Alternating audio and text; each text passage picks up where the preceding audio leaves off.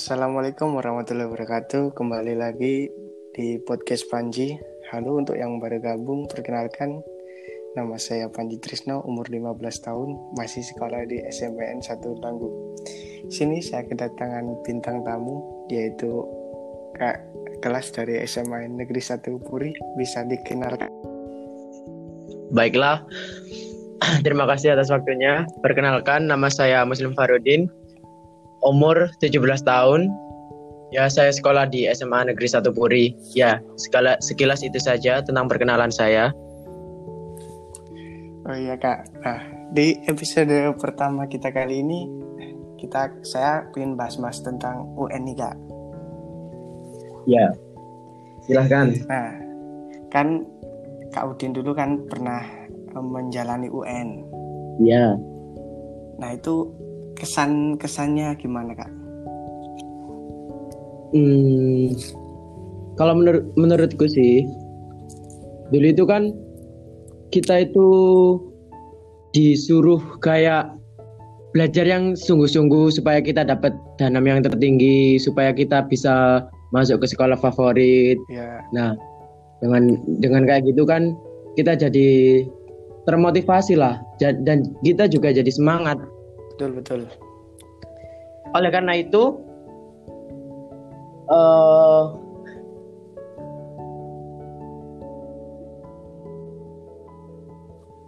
terus gini ya kak, kan gini, ya. kan lulusan saya kali ini kan UN kan dihapus. Kalau menurut ya. Kak Udin itu lebih baik ada UN atau lebih baik nggak ada UN sih? Mama, coba coba diulangi lagi ini agak kan lulusan saya tahun ini kan UN nggak ada. Kalau yeah. menurut kau Udin itu lebih baik ada UN atau nggak ada UN? Kalau menurutku sih sebaiknya ada sih. Soalnya kan kalau misal kita ya menghapus sistem UNBK itu nanti akan mempersulit PPDB di tahun berikutnya. Soalnya kan yang menentukan juga nanti kan nilai dari ujian nasional tersebut. Ya, ya. Tapi dari tahun ke tahun mulai tahun kemarin itu kan tahun kemarin-kemarin itu kan sudah ada zonasi ya. Tapi ya. meskipun zonasi itu kan juga memerlukan danem. Jadi jadi ya agak susah nanti kan kabarnya nih kan uh, memakai nilai raport untuk data-datanya nanti. Ya. Nah, jadi kan itu nanti um, buat kerja dua kali. Oh, oh iya betul betul betul. Tapi kak ada satu satu dua siswa yang berkata katanya kalau UN itu kan nggak adil. Katanya Tuhan kan menciptakan manusia memiliki kemampuan dan kelebihan masing-masing. Tapi kenapa kok kelulusan siswa itu hanya diukur dari empat mata pelajaran?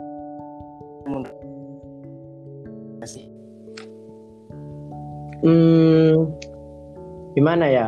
Kalau menurut saya sih dari keempat mata pelajaran itu kan ya kalau SMP itu kan empat mata pelajaran sedangkan SD itu kan cuma tiga mata pelajaran bahasa Indonesia, matematika dan IPA kan ya. Iya, nah iya. itu kan mata pelajaran yang paling penting di antara semuanya dan itu pun mencakup segalanya dan uh, sepertinya itu uh, keempat mata pelajaran tersebut itu ya seharusnya bisa diulang diulang lagi untuk uh, sepertinya itu istilahnya itu review buat mereka. Jadi tidak perlu mengulang banyak-banyak dan nanti bisa membuat mereka down atau gimana. Nah, dengan alternatif itu uh, mengadakan UNBK itu jadi nggak semua mata pelajaran yang dimasukkan jadi semua itu jadi semua empat mapel itu saja nggak semuanya. Oh, ya, ya. Terus kak gimana menurut kakak apakah kebijakan pemerintah mengenai zonasi ini efektif atau malah merugikan beberapa siswa yang dianggap pintar tapi sekolahnya itu jauh dari sekolah yang wilayahnya istilahnya sekolah di wilayah situ biasa-biasa saja. Gimana kak? Nah, ini nih yang paling saya suka dengan topik ini. Nah, ini ini tuh kan uh, menyangkut saya sendiri juga kan ya. Yeah. Ya maaf lah nanti jadi curhat ya. jadi gini, uh, waktu tahun kemarin pendaftaran saya itu, iya yeah, ya, yeah. uh, saya itu merasa down karena uh, gimana pun ya, kita itu sudah sisa-sisa UNBK. Iya, iya. Terus kita mau ke sekolah favorit. Eh, tapi yang dipakai zonasi dan uh, ya cuma area-area itu saja kan kan nggak tentu kan ya semua orang itu nggak semua harus sekolah di sana sesuai zonasi kan ya? Bener. malah nggak efektif kan? Ya betul sih. Ya bet ya betul sih. Kita kita itu menghilangkan uh, sekolah favorit. Nah tapi dengan adanya itu kan nanti juga mempeng mempengaruhi akreditasi sekolah. Iya betul betul. Ya. padahal danamnya Kak Udin oh. udah sangat tinggi ya tapi itu masih ragu juga ya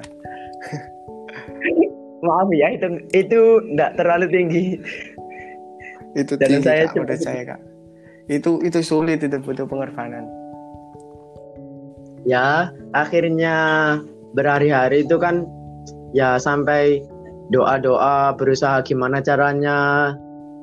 Akhirnya ya kan ada sih uh, eh, PPDB kan peraturannya itu uh, online dan offline. Nah yang zonasi itu kan online sedangkan yang offline itu yang kayak di luar zonasi tadi. Nah, uh, tepat dengan saya itu tadi yang masuk ke dalam jalur prestasi. Nah, jalur prestasi ini dibagi dua, uh, prestasi akademik dan non akademik. Untuk yang non akademik ini seperti lomba-lomba uh, olahraga, dan lomba-lomba ya yang gitu. menyangkut lomba-lomba dan uh, dan mendapatkan sertifikat ya. oh. ya nanti itu diberitahu ke pihaknya saat pendaftaran. Betul, betul. Terus yang akademik uh, seperti ya nilai UN tadi. Jadi uh, kan cuma lima persen ya kuotanya. Yeah. Uh, yang prestasi nilai UN tadi itu cuma dua persen.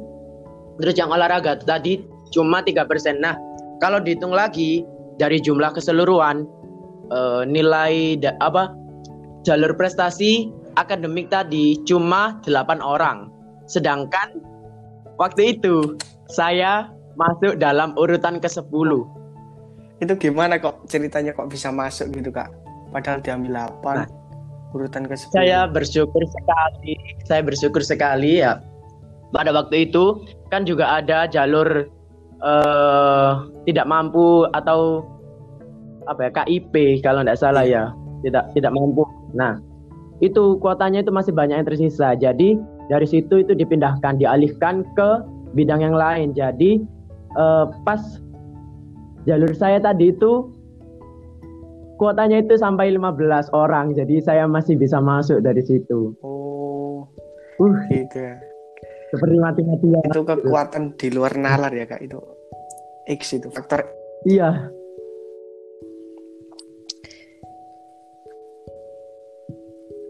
kalau kalau menurut saya sih zonasi ini kurang efektif ya. Apalagi yeah. kalau diterapkan di wilayah kita di Mojokerto ini ya kak. Khususnya yang semua yeah. infrastruktur sekolahnya itu belum merata.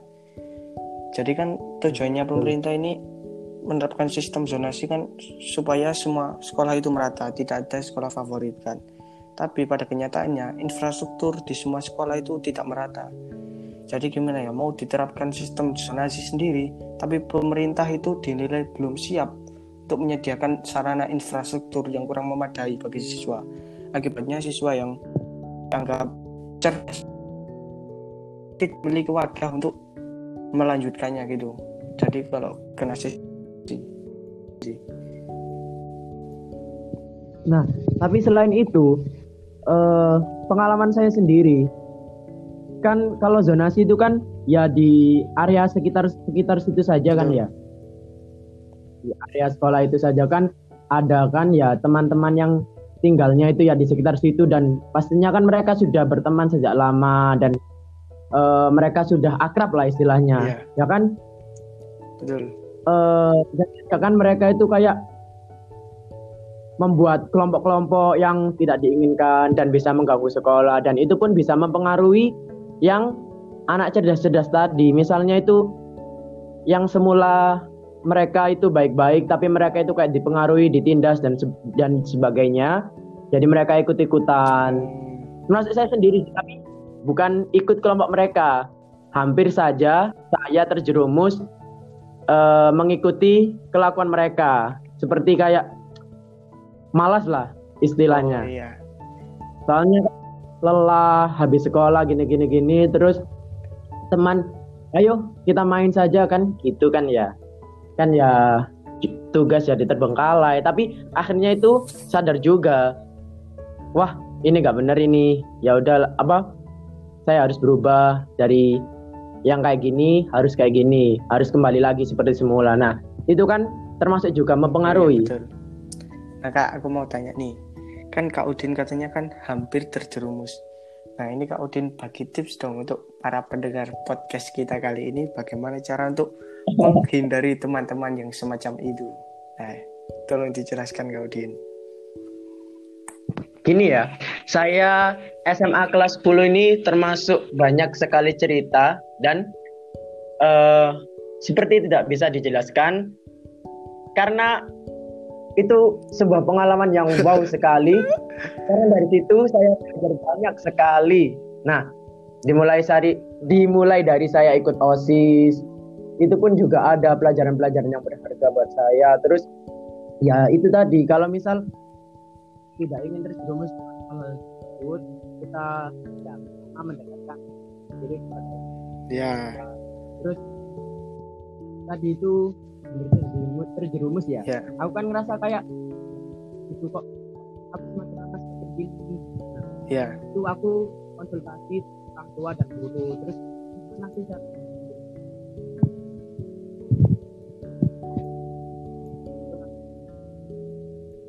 ya tetap sih menghargai mereka. Tapi ya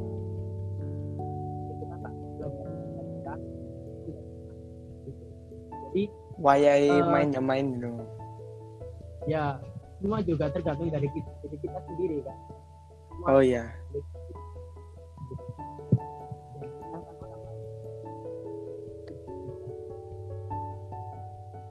Jadi yang pertama tadi mendekatkan diri kepada Yang Maha Kuasa, Kedua, kalau ada masalah jangan sungkan-sungkan untuk berkonsultasi pada guru atau orang tua. Yang ketiga adalah faktor diri kita sendiri gimana kita tahu membagi waktu, kapan main, kapan pelajaran gitu ya, Kak.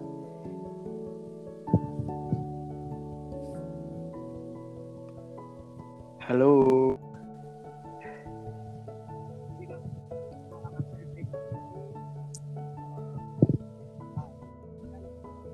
Agak patah-patah, Kak sorry.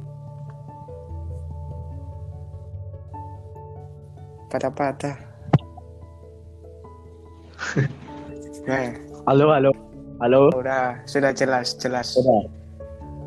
Jelas kak. Uh, kan di SMA ini kan uh, pengalaman pribadi saya ya itu ikut banyak ekstra. Nah itu kan uh, gimana ya caranya itu supaya saya itu bisa membagi waktu antara pelajaran dengan ekstra karena terkadang itu saya itu masih saja uh, berat di ekstranya. Soalnya itu saya itu hampir melupakan tujuan saya ke sekolah itu apa. Dan alhasil saya itu seperti sekolah itu hanya untuk ekstra bukan untuk pelajaran. Jadi gitu. Soalnya uh, bukan kemauan saya sendiri juga kan.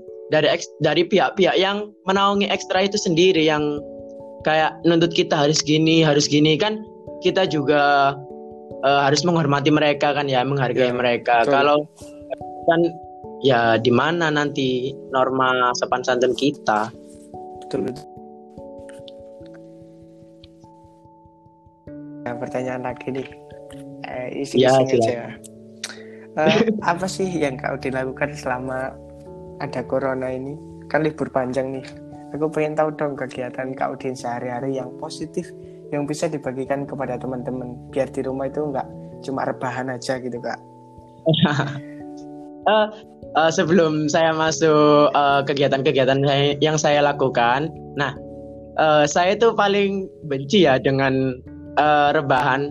Soalnya itu bukannya malah nambah kita sehat, tapi itu juga malah bisa nambah penyakit buat diri kita. Nah, untuk teman-teman juga, kalau misalnya ada kejadian-kejadian seperti ini. Nah, kalau saya yang pertama itu ya ya pastinya sih berdoa supaya uh, peristiwa ini segera dihilangkan oleh yang maha kuasa. Terus yang kedua itu olahraga. Olahraga. Oh iya ya, Kak Udin ya itu sering latihan ya. iya. itu di timer. Iya. ya itu juga apa ya? Usaha keras lah maksudnya itu supaya kan tubuh kita kan sehat imunitas kita kan supaya terjaga supaya terhindar dari penyakit-penyakit yang tidak diinginkan. Betul betul betul. Terus selain itu kan bulan ini juga bulan Ramadan. Kita bisa mengisi uh, waktu-waktu senggang dengan tadarus atau ya membaca buku atau lainnya lah yang bermanfaat pokoknya kan selain itu juga kan kita juga belajar di rumah ya, betul. jadi banyak materi yang diberikan oleh guru-guru intinya gitu. kita tidak boleh menyia-nyiakan waktu ya, libur panjang ini hanya untuk rebahan dan main game ya kak nah. nah. Ya, kan boleh sih ngegame, tapi kan juga ada waktunya sendiri. Kalau pelajaran ya kan seperti yang saya bilang tadi, pelajaran ya pelajaran, ngegame yang ngegame. Ya. Udin habis ini banyak yang dengerin podcast ini kamu rebahan, habis ini akan menyerang Kak Udin. Gak apa-apa kan saya itu ada semua uh, rebahan yang terlalu lama itu tidak baik. Soalnya apa ya? ya tidak baik lah pokoknya intinya uh, iya kak nah ini terakhir nih kan abis ini pendaftaran ke SMA kan nah untuk yang mau yeah. mendaftar ke SMA Puri nih nah kalau menurut kau ini info-info dari SMA 1 Puri mengenai PPDB 2020 ini dapat diakses di mana sih?